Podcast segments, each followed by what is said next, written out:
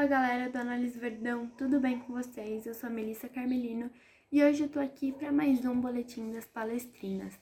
Antes de começar, já segue a gente no Face, onde fazemos live toda segunda-feira, 8 horas, para falar do feminino.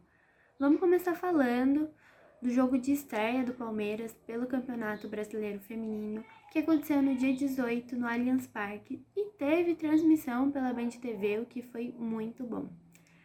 Logo de cara já enfrentamos a Ferroviária, atual campeã da Libertadores, e a escalação foi bem parecida com aquilo que a gente tinha previsto na última live das palestrinas pelo Facebook. O Belly acabou optando pela Tati Amaro no gol, a Agus, a Thaís e a Tainara na zaga, Camilinha e Bruna Caldeirão.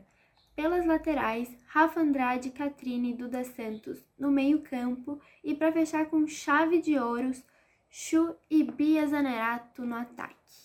Foi uma partida bem emocionante, deu já para entender que esse time não tá fraco, deu para ver todo o potencial que essa nova formação do Palmeiras tem.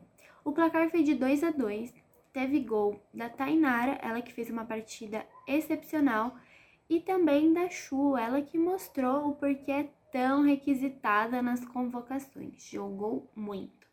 Eu não sei vocês, mas eu gostei muito dessa postura ofensiva que o time apresentou logo nos primeiros minutos de jogo, sem deixar com que o time da Ferroviária jogasse, sufocou bem elas e conseguimos construir várias jogadas. Então, a falha mesmo foi nas finalizações, porque o resto estava impecável. O primeiro tempo só deu Palmeiras e já no segundo foi algo mais equilibrado a ferroviária se acertou, fechou os espaços e começou a criar mais oportunidades.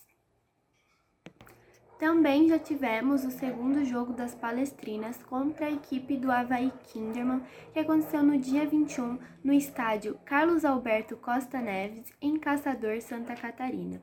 E teve a transmissão maravilhosa do Maicujo. Para nossa surpresa, o Belly entrou com a mesma escalação do jogo anterior, o que é bem comum vindo de um técnico que é uma caixinha de surpresas.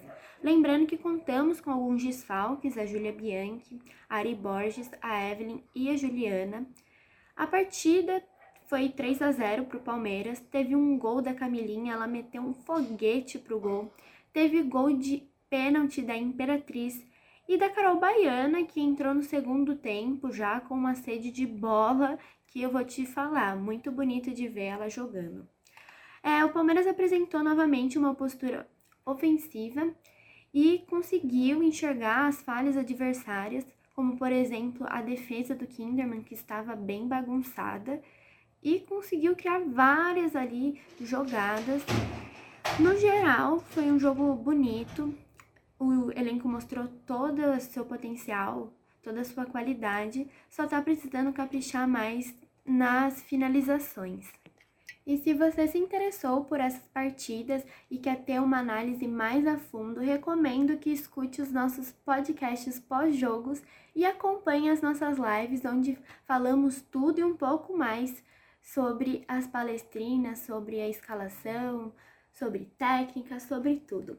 E lembrando que o próximo jogo vai acontecer nesse sábado, dia 24, 8 horas, no Allianz Parque, onde as palestrinas vão enfrentar a equipe do Cruzeiro.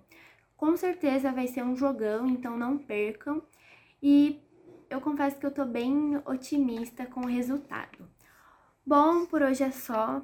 Espero que tenham gostado. Qualquer dúvida, comente aí. E é isso, gente. Beijos.